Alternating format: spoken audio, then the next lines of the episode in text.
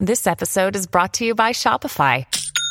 Forget the frustration of picking commerce platforms when you switch your business to Shopify, the global commerce platform that supercharges your selling wherever you sell. With Shopify, you'll harness the same intuitive features, trusted apps, and powerful analytics used by the world's leading brands. Sign up today for your $1 per month trial period at shopify.com slash tech, all lowercase. That's shopify.com slash tech. Another day is here, and you're ready for it. What to wear? Check. Breakfast, lunch, and dinner? Check. Planning for what's next and how to save for it? That's where Bank of America can help. For your financial to-dos, Bank of America has experts ready to help get you closer to your goals. Get started at one of our local financial centers or 24-7 in our mobile banking app. Find a location near you at bankofamerica.com slash talk to us. What would you like the power to do? Mobile banking requires downloading the app and is only available for select devices. Message and data rates may apply. Bank of America and a member FDIC. Thank you for downloading this Intelligence Squared podcast. For more information on our debates, talks, and discussions, visit intelligencesquared.com and sign up to the newsletter. Uh, ladies and gentlemen, i am involved in, a, in an organization that builds schools in Africa. And last summer, I went out to see various of these schools. On the last day I was there, we drove for three hours and we pitched up in the middle of nowhere. There was a school there. Twelve parents who formed the committee of this school met me. They each described themselves as a peasant. This is not some, a description you hear very often. They had between them built the school, they had dug the well that provided the water, and they were now trying to lay on electricity to the school. I said, Well, electricity is really going to change this place, isn't it? And the chairman of the committee said, Yes, we can get the internet. That's the future, you know. Now, against that sort of blind optimism, we have to posit tonight's motion, which is that the internet is a failed utopia. We're going to hear, as you can see, four speakers. It reminds me a little bit of that polemic published in 1949, The God That Failed, by disillusioned ex communists who realized that communism didn't work. We're going to hear two people argue that the internet is a failed utopia and two who argue against.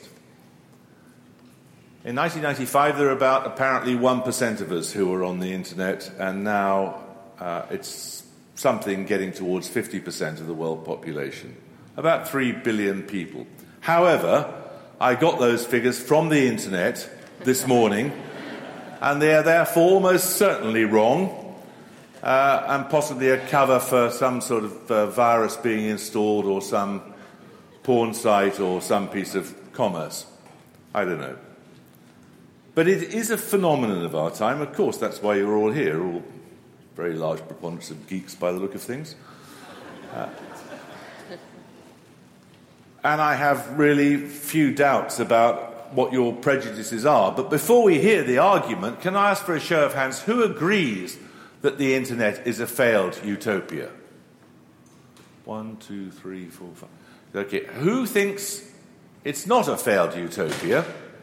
Some of you will be able to, that's an overwhelming majority against the motion, and you are free to say that you don't know. Who doesn't know? Oh, quite a few people ready to be persuaded one way or the other. So we will take a show of hands again at the end of the debate and see whether anyone has paid the slightest attention to anything that our speaker uh, has said.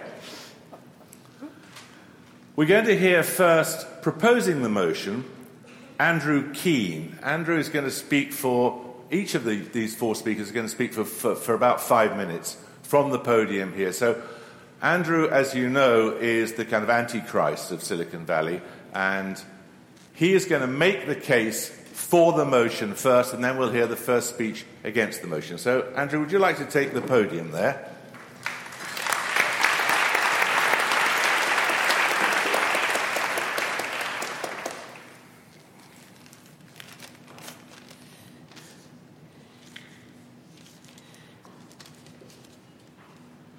Got my own timer, so I can trust Jeremy. Oh, I think we'll be the judge of that, matey. Off you go. Okay, so let's be clear about this debate because I think it's really important. This is not a debate about whether the internet is a failure. It clearly isn't a failure. That's self evident. We're all in it, we're addicted to it, we love it, we hate it. I love it and I hate it. Most people accept that it has strengths and weaknesses. That's not the issue that we're discussing, arguing about tonight. The question is whether the internet is a failed utopia. What that means is, has the internet failed in the context of the utopian dreams of many of its founders? And I'm going to read you out the most articulate and well known of those visions of the utopians. John Perry Barlow's vision, uh, his, his uh, cyberspace Declaration of Independence. He wrote, uh, this was in the mid 90s Governments of the industrial world, you weary giant of flesh and steel. I come from cyberspace, the new home of mind. On behalf of the future, I ask you of the past to leave us alone. You are not welcome amongst us. You have no sovereignty where we gather.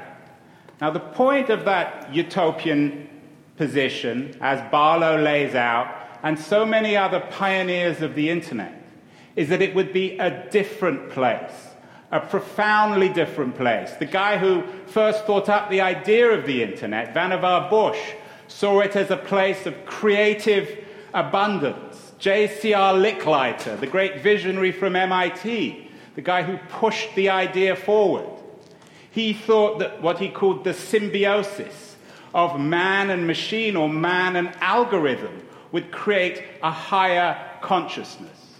Tim Berners Lee, the founder of the World Wide Web, believed that the internet would be a place without boundaries. Kevin Kelly, one of the most influential journalists and thinkers in Silicon Valley, talked about there being new rules for the new economy, a flattened economy, a place where every entrepreneur would have the same opportunity, where the old hierarchies, the old biases of capitalism, the distinction between rich and poor would be swept away by digital. So, digital was supposed to be different. Digital was supposed to be reinventing the world, perhaps in the way that Jeremy described the Bolshevik Revolution. Now, that doesn't mean that the internet is Bolshevism or communism, it isn't. But the question we have to ask ourselves is has the internet lived up to that? And I would argue very strongly that it hasn't. I would argue that the history of the internet, and it's been more than 50 years since, almost 50 years since we had computer to computer communication, has actually resulted in more of the old world.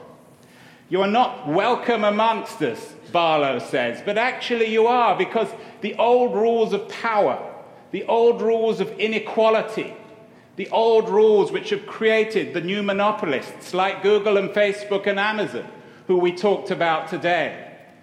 The internet has not done away with national boundaries. We see the appearance more and more, for better or worse, and I certainly don't celebrate this, of an American internet, a Russian internet, a Chinese internet, an Iranian internet, and perhaps indeed eventually, given all the stuff over antitrust, a European internet. It hasn't changed the basic laws of economics, of sociology, of economics, of business.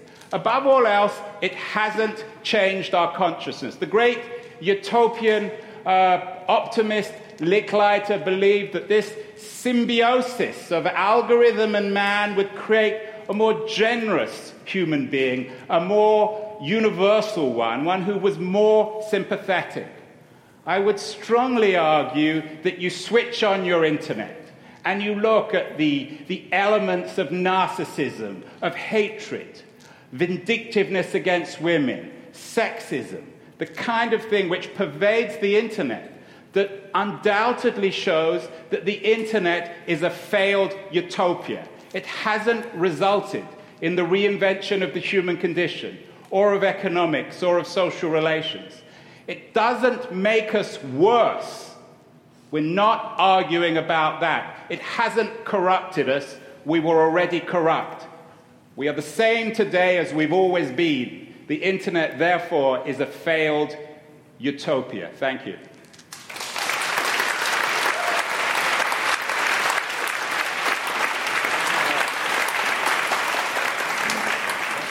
Now we're going to hear the first speaker against the motion, uh, someone we've heard earlier, Beth Noveck, former uh, founder of the White House Open Government Initiative and author of the forthcoming book, Smart Citizens, Smarter State. Beth. Great. Thank you very much. Well, given the show of hands, perhaps I should stop before I've started. But let me put to you today that you must vote against this proposition for three reasons. First, Utopia is not a place, but is a path towards greater good. As Sir Thomas More conceived of it 500 years ago, it was a non place, a no place. Hence, it is nonsensical to think of the internet as a destination at which we have failed to arrive. Rather, it is a set of ideals, it is an aspiration to guide us. It is the yellow brick road, not the emerald city. My esteemed opponent is correct to point out that the internet, and as he's spoken today and in his writings, that the internet can be used for frivolous and narcissistic ends, for posting selfies on Instagram, for spreading malicious information and propaganda a la Russian trolls, and for amassing of great wealth and power. But the internet did not create narcissism, nor did it spawn economic inequality. There were robber barons long before there were venture capitalists and internet entrepreneurs. And there are rapacious capitalists with runaway salaries in banking, in healthcare, in insurance, and in other sectors. In fact, of the 10 companies that have been studied with the largest CEO to worker pay disparity, not a single one of them is an internet company. As distasteful as West Coast boosterism can be, and it can be, the roots of economic inequality in our society are planted firmly in Wall Street, not in Silicon Valley. Hence, the internet will be what we make of it. To suggest otherwise, to suggest, as Thoreau, as Thoreau said, that we will become the tools of our tools, is to deprive us of human agency and autonomy and to abdicate responsibility for regulating technology appropriately for the greater good. Second, even if we do conceive of the internet as a place, it is much too early in its evolution to deem it a success or a failure or a failed utopia. The internet allows us to connect with each other, with ind- individuals, with other individuals, and increasingly things are beginning to become linked with other things, creating this vast web of connections that, if we harvest it, could make us smarter and better off. The emerging network of data, of people and things, it simulates the neural networks of our own brain. It has the same kinds of patterns. And as with our brain, to date we have only used 15% of the capacity that we have available to us. Similarly, 150 years ago, Dickens wrote about London's smog choked air with its flakes of soot as big as full grown snowflakes. But today, we would not call the Industrial Revolution a failure. I think there are few people in the UK who would turn back the clock, reversing untold gains in economic and personal well being. And just as important, we would also not reverse the gains that we have made, the strides that we have made in response with the legal protections that we have put in place to bend those technologies to the moral arc of history. The web only, has only just turned 25, and we are only just at the beginning. Third, and finally, the internet is only a tool. The real utopian ideal for which we are striving is the openness that the net makes possible when we use it well. That is, openness of knowledge and openness of democracy itself. The internet is helping us to create a greater corpus of human knowledge and make it available in real time to more people than ever before. Open knowledge isn't merely an incidental fact of the internet, it is the central reality. A hundred million man hours of effort that have gone into Wikipedia, two million contributors to OpenStreetMap, most recently, 2,400 of whom have mapped the roadblocks and the essential sites for relief in the hospitals and the schools in Nepal in order to enable relief to be delivered faster. It's thousands of volunteers following their passions to transcribe and digitize the works of Jeremy Bentham up the street at UCL. Of course, there are some things that still remain too hidden and too opaque. But the internet itself is not the problem. it has inherent in it the tools that give us the solution for speaking truth to power. My Society, a fabulous UK NGO, started 10 years ago to create the website They Work for You to show everyone for free online the voting record, the parliamentary statements, and the parliamentary uh, and the public appearances of any MP. And now the UK NGO Open Corporates is doing the same thing to show every company who owns them and who they own and to make it transparent. Finally, the internet is a tool to begin to open up our democracy and to begin to solve problems together in new ways. It's allowing us, as we discussed earlier in the new panel, to give voice to the voiceless. Yes, there are still old arbiters of quality uh, who are controlling, who are the controlling gatekeepers, but we have new voices emerging online and in social media, new and experimental and innovative voices emerging among the old media. Emperor Franz Josef wanted to forbid the use of the typewriter in the Habsburg Palace because he didn't want change. What was the change that resulted? It was the typewriter women in the, excuse me, what was the change that resulted from the typewriter? It was women in the workforce. Marginalized groups know which way the wind is blowing and they're putting up their sails. So let me just close with the last few seconds that I have to make one last point, which is the internet is giving people more than voice. It is giving us the tools to take action together. Thousands of poor people die every day. In fact, a thousand people have died just this evening from tuberculosis in India. Yet in the last 40 years, there have been no advances in tuberculosis treatments until a few thousand students, a couple of scientists, and some government officials got together in the open source drug discovery project to mine all the literature about tuberculosis using the net to work across India. And now, just this year, they have started clinical trials on the first new tuberculosis drug in over 40 years. The net is connecting us to one another, not the utopia, but maybe we should call it the connectopia. It's enabling people to do greater good together. So, in conclusion, you must vote against this motion. The internet is not a path, is not a place, but a path.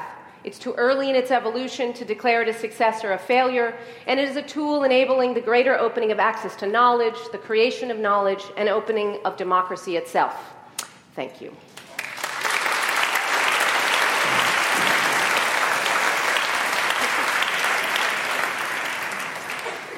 Right, we'll hear now our second speaker for the motion. It's Frank Pasquale, who's a professor at uh, the University of Maryland and is the author of Black Box Society The Secret Algorithms That Control Money and Information. He's not a fan. Go on. Thanks so much, Jeremy. And I'm going to try to take the opportunity tonight to build on your connection to the uh, work, The God That Failed Critiques of Revolutions. I think that all too often the boosters of the internet have really taken on a revolutionary discourse, revolutionary parlance, and they've overpromised and they've underdelivered. Um, in the words of one of their own, uh, Peter Thiel, the venture capitalist, we wanted flying cars, and instead we got 140 characters.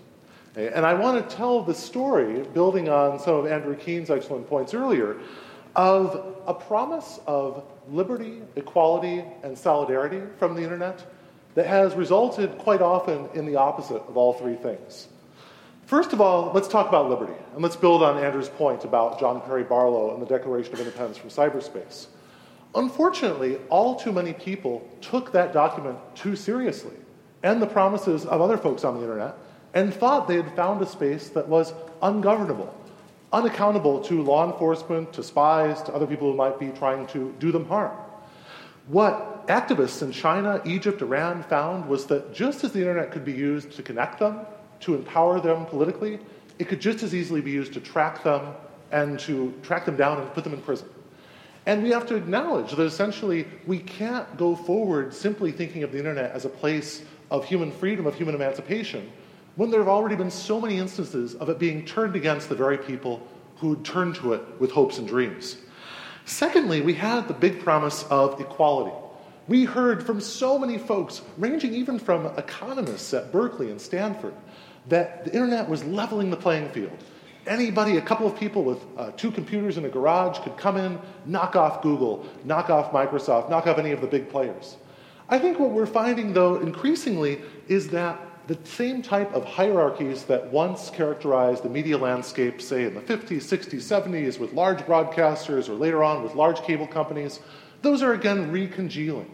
And it's really a false hope and an unfortunate hope to give to people that suddenly they can just level the playing field. Also, you look at Astra Taylor's book, The People's Platform, she tells the story of artist after artist, other folks who are having a very difficult time on the internet nowadays.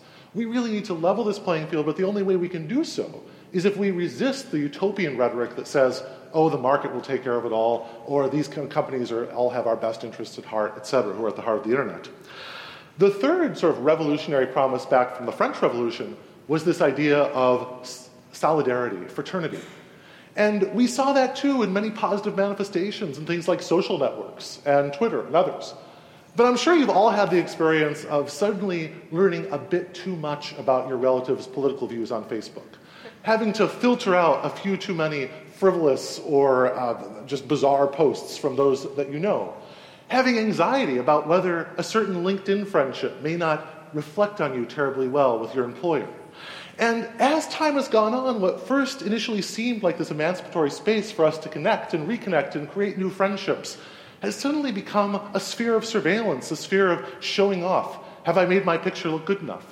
And I think the darkest manifestation of this, too, is when we think about who controls all this data, particularly in the light of the Facebook emotional manipulation experiment that was exposed this last summer. It's very troubling to know that folks in one very concentrated part of the earth, Silicon Valley, might be taking literally hundreds of thousands of profiles and potentially making some people sadder than they want to be and some people happier than they are presently. This, I think, talks, leads to the fundamental issue here, which is one of power. And we really have to think about whose purposes and whose interests the utopian rhetoric that is so characteristic of internet commentators is serving. I think fundamentally what we have to recognize is that the promises of liberty, of getting beyond government, beyond surveillance, beyond big business, the promises of equality that you could be your own boss and that you could make your own way online, the promises of solidarity, that you could simply make all these new friendships and you wouldn't have to worry about what people thought of you in light of them, all of these have basically failed. And I think that the main message you're sending if you vote for this motion is to say, internet, big companies, big firms that control it, do better. You've promised us the world, but you've delivered far less than that. Thank you.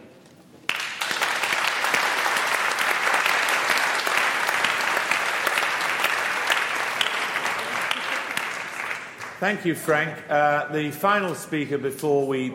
You're all going to be free to put any question you like to any of them in a moment or two. But first of all, we're going to hear the second speaker against the motion, who is Peter Barron, uh, who I must declare an interest. I worked with him years ago. He left the BBC and now manages to eke out an existence working for Google. Um, President of Communications and Public Affairs for half the world in the way of these American corporations. Um, so, Peter, off you go. Thank you very much, Jeremy. Now, ladies and gentlemen, I'd like to zoom way out, perhaps a thousand years or, or two thousand years. Um, Andrew and Frank, for the purposes of this discussion, represent the Roman civilization. Jeremy is Shakespeare, and Beth and I are the Beatles and Bob Dylan. So now, where does the internet sit in that historical sweep? What will the world say when it looks back in a thousand years' time? Will it say, oh, yes, the, the internet, that failed utopia? I, I really don't think that is going to be the case. But before I explain why, let's just pick up on the word utopia. I had a chance to ask Vint Cerf, one of the founding fathers of, of the internet and now working at, at Google, what he thought of tonight's motion. And here is a repeatable part of what he said. Those of us who pioneered this system were under no misconceptions that it is or was or will be a perfect utopia. But the experience with the internet has shown its vast potential for economic development and benefit for all societies. So, great optimism, yes. A rose garden, no. Now, I think as a society, we're extremely good at adapting to change, but I don't think we're so good at appreciating change. It's a bit like teenage kids who are growing very fast but don't realize they're, they're growing. So I started at Newsnight in 1990, just a few months after, after Jeremy. There was no email. We literally used to send letters. We would say, Dear Sir, would you like to do an interview with Jeremy Paxman? A week later, later a letter would come back saying, No, thank you. we, we had a mobile phone. We had one, just one mobile phone, a Motorola 4500X. It was about the size and weight of a car battery. And if you wanted to use it, you had to send a, me- a, a letter in writing to explain why you wanted to use the office's only mobile phone. The battery lasted for about an hour. And if you wanted to search for an old story, uh, you would walk down the corridor to a place called News Information. Uh, you would go up to a person behind the desk and you'd say, Can I have some articles about Shoreditch? They would open up a manila envelope which had yellowing, curled cut, uh, newspaper cuttings which may or may not contain the article that you had in mind. That was only 25 years ago. So it's a wonderful wonder that Newsnight ever went out at all. So today we all have a mobile phone, a smartphone, actually a supercomputer. It gives you access to all the world's information. You can speak to it. It can instantly translate what you say into 90 la- different languages. It allows you to gather, record, create content, and it allows you to disseminate that content for free to a global audience of billions of people. As Tim Berners Lee famously typed at the Olympic ceremony in 2012, this is for everyone. More than 2 billion people now have this access. Now, what does that access do? Well, as we've, as we've heard, it enabled Jamal Edwards, who got a video camera for his 14th birthday, to build his own music business empire and discover Ed Sheeran and Ellie Goulding along the way. It enabled entrepreneur Julie Deane to build Cambridge Satchel Company, uh, now a, a very, very successful global business, from her kitchen table with £600. It enabled Steve Mahan, a blind man, to pick up a Mexican takeaway in a driverless car. I wonder what Steve would make of tonight's motion. Of course, Andrew doesn't like all this. He, he harks back to a time when a privileged elite, the professionals rather than the amateurs, had exclusive access to information and the ability to disseminate it. When a tiny minority decided what was best for all of us. And he likens the success stories of people like Jamal to winning the lottery. But that completely misses the point. Of course, only a small minority of people will make it to the top in any endeavour. But the internet gives everyone the equality of opportunity to have a go. What is the collective noun for hundreds of millions of people expressing themselves online? Possibly a utopia of self expression. And Frank complains about the amount of data that web companies use. Most of the data we collect is, to, to, is, to, is, used to provide and improve our services. For example, we store hundreds of billions of emails because hundreds of millions of people around the world want unlimited email storage. In fact, the core of our business, our, our Google search ads, actually require very little personal information. If you type flowers into Google search, the chances are you're looking for flowers. It doesn't take a lot of data to work that out.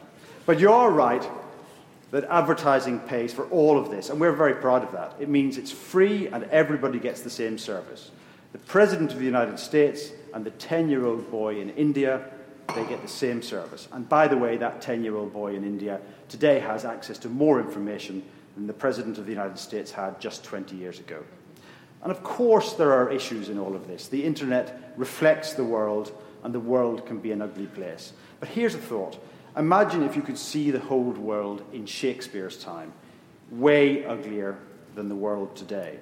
The fact is that despite all the challenges, the world continues to get better. Just look at Hans Rosling's ignorance test. Throughout history, technology has made the world better. So let's get things into perspective when voting tonight. Of course, the internet brings issues and challenges. Of course, companies like Google should be scrutinized and challenged. But if you believe, as Beth and I do, that the benefits of the internet have brought massively, incontrovertibly uh, more benefits than they have uh, disbenefits, then you must vote down the motion. Thank you.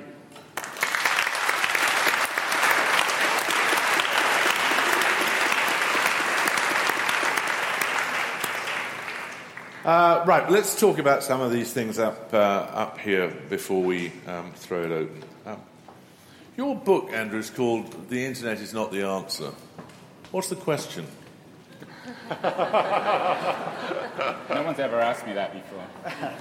Come on. Uh, the question is what, what, what should the operator, and I use this term carefully given technology here, what, what, what, what kind of operating system do we want for the 21st century? And I conclude in the book that at the moment the internet is not the answer. It has to be. I'm not, you know, I'm not a Roman. I don't want to go back uh, to Rome, certainly, or even the Beatles. Um, but At the moment, the internet is only compounding, when we come to that question as an operating system, it's only compounding more, more economic inequality, less opportunity.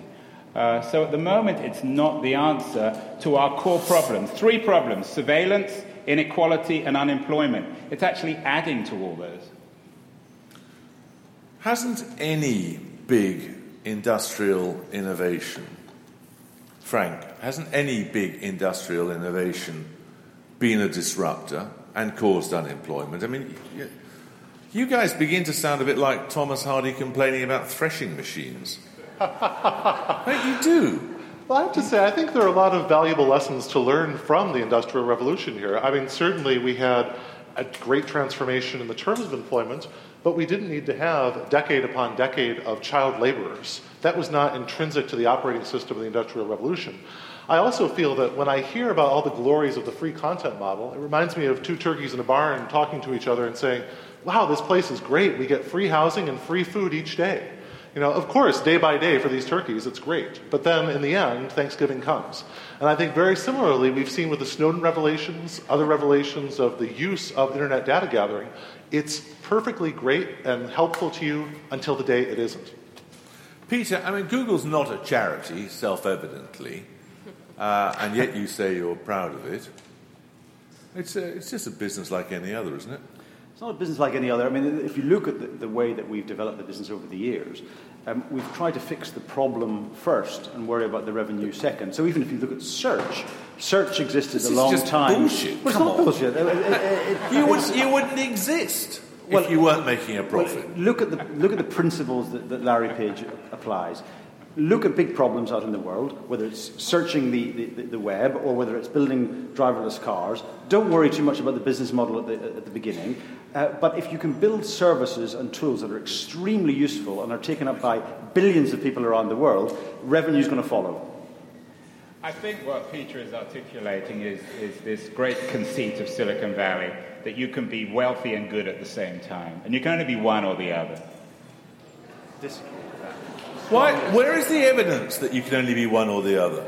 Google, Facebook. Do you think it's evil, Google? No, I did, but again, you see, you're falling into this same trap. I'm not saying it's evil. I'm saying Google or Facebook, they're no different from any other large corporation. Pe- here's the argument we're having Peter is saying that Google is a different kind of corporation. I am saying not that Google is evil, but that Google is no different from any other corporation and uses market speak and PR to pursue its own interests. It's extremely profitable, it's run by very smart people, but it's not intrinsically different from any large pharma company or agro company or media company. You haven't changed any of the rules of business, people. Well, let's be clear, and Andrew, this is where we agree in that there, we all agree there are problems with these big companies. There are problems of economic inequality. But to lump, to say that the whole internet is Silicon Valley and is large companies really misses the boat. When in fact, what we're seeing is in study after study by McKinsey, by BCG, is that when small and medium sized enterprises use the internet, they realize a real bonus. It's the jobs are coming not from the Googles of the world, with all deference to my uh, uh, debate partner here, but they're coming from small and medium sized businesses. They're coming from the little guy who is taking advantage of the internet to do new things, to innovate in the world, and to do things that were not possible before. So it's one thing to take issue with the boosterism of Silicon Valley. It's a, one thing to take issue with the economic inequality that's rampant in our society, but to lay the blame at the doorstep of the internet, I think is really missing the boat here. I, I mean, I, I do have to say, though, my problem, though, is that I do think that is a very uh, important, smart distinction to draw between the internet as a whole and large f- companies. But the problem becomes that for some of these companies, their very business model involves trying to make them the portal for the whole internet. So if you look, for example, at Mark Zuckerberg's initiative in India, internet.org, which is to get zero rating for certain apps via the sort of free internet via Facebook, that to me is very problematic, and a lot of folks in India actually are protesting it as a new form of colonization. Yeah. Uh, we're not going to talk, talk for Facebook, but uh, we certainly di- differ from Facebook in, this, in, the sense that we, we are favouring an open model, and, and, and, right throughout our, our business, what we try to do is give as many people as possible access to our, our platforms and services. Yeah, but Peter, in all fairness, you do that because that's your business model. You're not doing it altruistically. You're doing it because your business model is based on selling advertising. You're not, your, your business model is not based on bringing information to the world. Facebook's bu- business model is not based on connecting people up, it's, it's selling advertising. So that's the conceit that you are arguing, and many others in Silicon Valley, that you are doing good. And you're just doing business. Well, we can agree. We can agree that we are that we are a business and that we make money, and we've, we've been lucky enough to make uh, large sums of money. But, we believe that what we're trying to do, we, we believe that information and free flows of information is simply a good thing and is good for society and economies around the world. I think that has been demonstrably proven. Now, people like and want to use our services, and those services are, are free. Uh, are they free? Frank just said it. that when you use them, you get watched all the time. Is that really free? Well, as I say, if you're, if, if you're searching, if you're searching for information, there's not a huge amount of data going on there. You, if, if, you're looking for flowers, you, you, you, get flowers. But for example, uh, here I am in Shoreditch today. I've, I've got location uh, switched on on my phone. Uh, if I don't want to have that on, switched on my phone, I'm perfectly at liberty to switch it off. So I, I certainly accept that we, we've got a responsibility, we and other companies have got a responsibility to uh, be very transparent with users and give the users control so that they can make uh, informed choices about the data that they use. But they, they, can, they can choose to opt out of, of, of various services, they can choose not to receive targeted advertising, etc. But it is almost impossible to get information unpolluted by advertising on Google, isn't it? I mean, Alan Rusbridger made this point earlier, uh, I think right at the very, very first session. He said, wouldn't it be good to have an alternative Google which didn't have any commerce uh, associated with it at all? that's a, that might be a very interesting business model. And of course, you could, you could charge for that, and, and, and good luck to someone who, who tries that.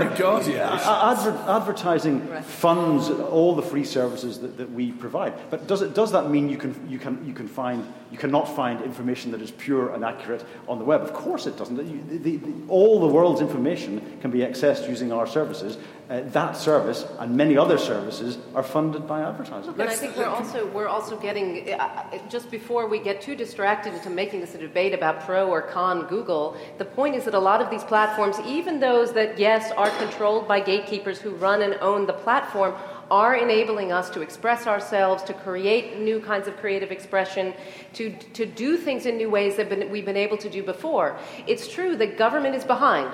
We have regulations we have yet to make. We have to, Frank talks a lot about this and is very prescient, and he's talking about the ways that we need to actually have government catch up to what the technology can do. But that doesn't mean we should turn the clock back on the technology, which in itself contains the tools to allow us to do great good in the world, including to mine new sources of data, to solve problems, and to crowdsource information together, to work together, to collaborate in new ways, to express ourselves, and do lots of great things. Right, let's throw it open to the floor. If any of you you uh, wish to uh, raise a point or take one of the speakers to task, however rude you may be, you go ahead. We'll get a microphone to you down here. And up in the gallery, there are two uh, standing microphones, so you'll have to, if you want to make a point, just go to one of the microphones and I'll see if I can say. Let's have a microphone to, yeah, there Well done. Uh, yeah, thank you for um, uh, you know, the debate. But uh, it seems to me that we're. Um, we're actually uh, forgetting something and not touching on something, which is you know capitalism and the internet. And actually, it, seems that we're talking about kind of exponential capitalism uh, that is allowed by the internet, and that you know businesses, which job is to make profit, like Google, are actually going to exploit to its maximum. But we're, we're failing to see is actually that maybe the internet will allow us as a platform to reveal that and that extremism, and there might be a counterculture and a counter movement that results out of it. And you're starting to see some of these things happening already with, you know, civic, uh, you know, civic use of the internet and collaborative effort, you know, for the public to actually do something that is other than profit, okay. which was not allowed before the profit. Take, take a look, for example, at OpenStreetMap. Google thought it had dominated the maps game, and then along comes a civic nonprofit free project called OpenStreetMap that has essentially eaten Google for lunch on this topic. What we're seeing is exactly the, the, the, the, the notion that we can, it is allowing us to speak truth to power. So take Open Corporates, which is now hoovering up the entire government databases from around the world to allow us to see who the companies are of the world, who owns them, who they own, what their relationships are to each other, so that we can see that web of capitalism and we can see the web of corruption where it exists. It's inherent in the tools to allow us to hopefully combat exactly the same ills which are, the, which are endemic in our society, not only in, inherent to Silicon Valley or to the internet. And could I, very quickly, yeah, come on. Very quickly, though, I, I guess my response would be I absolutely think there's great civic tech out there, but we have to always be aware that a lot of times the sampling and the data you get it from this civic tech is reflecting the interests of one part of society. So, for example, there was a, a pothole app that tried to alert city authorities, I think it was called Bump, where potholes were and problems with the roads. It turned out that the smartphone users that use this app were all concentrated in the most affluent parts of the city. And so the problem becomes that a lot of times, even when the civic tech is promising uh, equality and help to everyone, it actually is only benefiting or primarily benefits segments of society that have already benefited a lot from capitalism. And your, yeah. and your argument, your, your, question is a really good one, and, and, and it's manifested most clearly now in the utopianism of the, the sharing economy, or the so called sharing economy, which in reality is the selfish economy. People like Jeremy Rifkin claim that the sharing economy represents some sort of post capitalism. There are all these books talking about how sharing changes everything. But when we look at how it's being implemented, and this is the operating system for 21st century capitalism, this so called sharing economy, which means no one has any job security, everyone's working these part time jobs, we're all becoming 1099 employees, no one has any worker rights anymore. You have Uber valued at $50 billion, the most rapacious internet company imaginable. You have Airbnb valued at 20 billion. So there's nothing post capitalist about it. And it's increasingly hard to separate capitalism or 21st century network capitalism and the internet. They're the same thing. And I know people that have actually tried to develop their own cooperatives to compete with Uber. They've had a terrible time. Uber, so. Okay, let's. Uh, you've got a hand up. You had your hand up in the back. You've got the microphone now. Yes, hello. Um, uh, a question for Peter. Um, I think we're all really interested in what Google is going to do with all that information that they have on us. Um, I mean, just endless, endless banks of it. Are you planning to sell it? Um, you know, no. what's going what's to happen to it? No, no, but look, and this is a misconception about information. Uh, uh, it's a, kind of uh, sim- simplistic thing to say that we have we obviously deal with huge amounts of, of data, but it, it, it, gets translated into the idea that we, we want to use that data or, or sell that data. And we, we this let's just be absolutely clear: we do not sell your personal information to, to, to anyone. But if you look at the, the, the various different uses of data, I, I, mentioned Gmail. We, we clearly handle a vast amount of emails. Um, we have a big responsibility to keep that email safe. But that's because users want us to, to, to handle it for them. Uh, look at the, the, the, data crunching that goes on in something like Google Translate or, or voice search. Again, handling huge amounts of, of data. But it's not your personal information, and we don't intend to use it against or hoard it against you uh, and, and, uh, and somehow uh, do something sinister with it. What we use the data for is to provide ever better services. So if you look at something like Google Now, which is really uh, assistant suggests, bringing you search without having to do the, the searching yourself. If I, if I looked on my phone now and uh, uh, the information that it's giving me about being here in, in Shoreditch, it will say, We know you're in Shoreditch. Uh, you're, you're uh, 30 minutes from home. Here's here's a bus that you might want to get to, to go home. Here's an, a, an interesting restaurant or bar nearby. That is useful information for the user it, it, of course handles data and it handles your location data, but because that's useful to you, if you don't want that, uh, that data to, to, be handled, you can opt out of it. Frank just wants to pick you up on something. well, I, I want to use an example directly from Facebook, but I think it's applicable to all internet giants, which is to say, the Federal Trade Commission in the US had a settlement with Facebook a few years ago where they documented at least a few instances of the direct lying to their customers about future intended uses of data. And I think the talk is cheap. The problem is that where are the enforceable legal promises that, for example, your question is such a good one, we will never see sales to third parties of this data. We'll never see, say, sensitive health profiles going out beyond the walls of the company. Before we have those enforceable promises of responsible data use, I would not trust what's going on at the very largest firms. Right, a question up here in the gallery. Hello. Um, Chris Cranches from Springwise.com and Innovation Magazine. Given that uh, the internet now gives us the opportunity to research companies and their supply chains, we now have apps which allow us to scan barcodes and see the supply chains of those companies. Isn't that actually allowing us to expose the evil mega corporations in a way that's actually unprecedented. And, and if we still buy into those corporations, isn't that our fault? So the internet is giving us the opportunity to overthrow it. If, if we still buy into it, that's our decision. This is a question for Andrew, I take it. Yep. Andrew and Frank, anyway. Again, I think your question misunderstands the internet and us. You're presenting us as if we're separate from the internet. The internet's just a reflection of who we are. And I think the, the, the, the debate we're having is can the internet bring out our best qualities, our most noble qualities? Can the internet make us utopian in the sense that we believe that human nature can be reformed and improved? Now, what you talk about is an ability to go after companies. That's a good thing, but technology isn't necessarily the solution to that. You know, companies are no worse or better now than they've ever been. And I think one of the problems with internet culture is it's created a, a, a culture of suspicion. Uh, Jon Ronson wrote a great book about this on shame. So, if anything, I think we're going back. I think, you know, this idea of the future is wrong. The thing about the futurists is that they are the most historical, they're the most nostalgic. And the culture you're actually talking about is back to the, the stocks and barrels of the 18th century, where we're perpetually shaming companies and individuals, destroying their careers, and then moving on to the next thing. Right, there's a lady down here in the second row. Hello. Hello. Hi. I'm Sophia, and I'm from a social news magazine called Blasting News. My question is to the gentleman on the right side of Jeremy. So, since uh, we've been talking about communism and capitalism so much, I'm going to quote Lenin What is to be done? If we are in this um, dystopian um, society right now, what's supposed to be done and by whom? Is it companies, governments, consumers, and what are we supposed to do? Well, I, uh, I have written a, a, lot of articles over the past decade. My book, The Black Box Society, tries to set forward a policy agenda. I think the most important thing right now is being sure that the regulators start treating the largest internet firms the way that we treat the telecoms, the railroads, the large utilities, the electric firms. They have so much power over our economy, they need to be treated as having that power.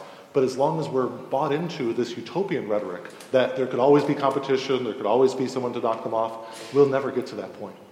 Right, we better crack on. Um, we can hear closing s- statements, I think, and then we'll have um, we'll have another. Uh, we'll revisit the vote, uh, okay. and we'll see if any of this has been. And I'm going first. Is that right? Yeah. Well, I was just going to end with one little quote. And I, I enjoyed Andrew's book a, a lot, and, and there's a passage quite early on where he kind of lists the good things of the internet, and then he sort of picks up on his theme, and uh, 250 pages later, he, he, he winds up. And it really reminded me um, of, um, of that old sketch that, uh, that Monty Python did in, in the life of, of Brian. And I just I looked it up earlier, and I'm going to read it to you as my final thought. Reg. All right, but apart from the sanitation, the medicine, education, wine, public order, irrigation, roads, the freshwater system, the public health, what have the Romans ever done for us? So I end with that thought. What has the internet ever done for us? Right, Frank. So I, I guess my bottom line here would be I think voting for this motion is an opportunity for you to express your discontent. If you're fine with all the way that you know Google gets rid of Reader, uh, you're fine with your internet service provider, you're fine with Facebook constantly changing the privacy settings, you're fine with all those things and the status quo, sure, vote against the motion. But if you want to show some resistance and some idea that things could be better, I think vote with us and also vote with the idea that it's not the internet, it's not some large companies in Silicon Valley, it's not these isolated individuals at the top of firms that have brought us all these wonderful things. It's people. It's people that the internet has to serve, and by challenging it, by calling it out as a failed utopia, you're empowering the people that right now it's keeping down. Beth, would you like to make a closing comment? I would be delighted. And for this, I'm not going to invoke Life of Brian. I'm going to invoke a friend of many of the people in the room, Rufus Pollock, uh, who runs an organization here in London called Open Knowledge, a wonderful group. And Rufus, what he does is he talks about Gutenberg. Gutenberg, who created the printing press, as we all know, which could have only been used to print more Latin Bibles and further empower the priests to monopolize the Word of God. But at the same time as Gutenberg, there was another guy by the name of William Tyndale, who was born here in England in 1494, and he did something different. What did he do? He used the printing press to translate the Bible into English and to put it in the hands of the everyman. He used the printing, press to open up access to power and democratize access to knowledge. For upsetting the apple cart of power, of course, he was burned at the stake. But the point is, is that its technology by itself is not theology. The real utopia to which we must aspire, and the reason we must vote against this proposition, is the openness and innovation that the new technology makes possible. It's not a failed attempt to create the perfect society, but a very successful attempt to give an existing society the tools to make itself better. Thank you.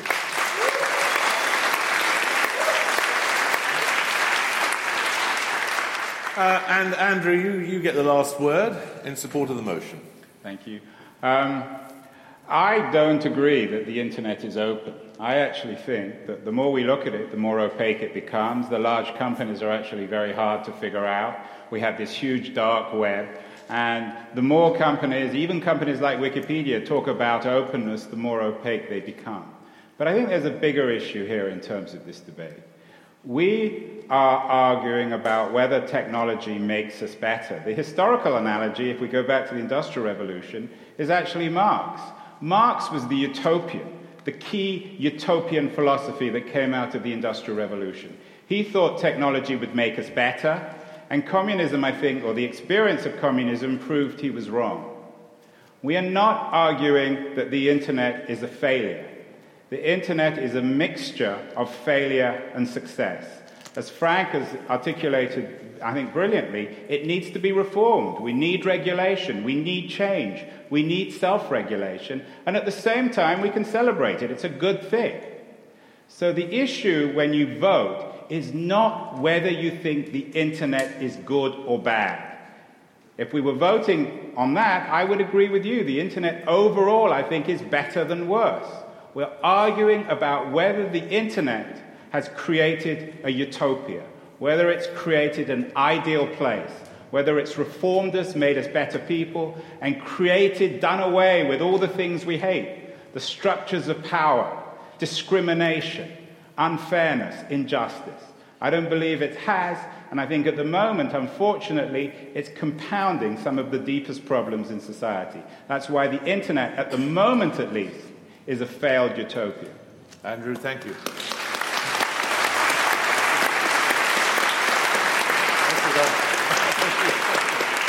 Um, right. Um, we don't have time for a precise vote. I'll take a rough show of hands, and you guys are quite free to dissent from my reading, reading of it. First of all, is there anyone who is still a don't know on this issue?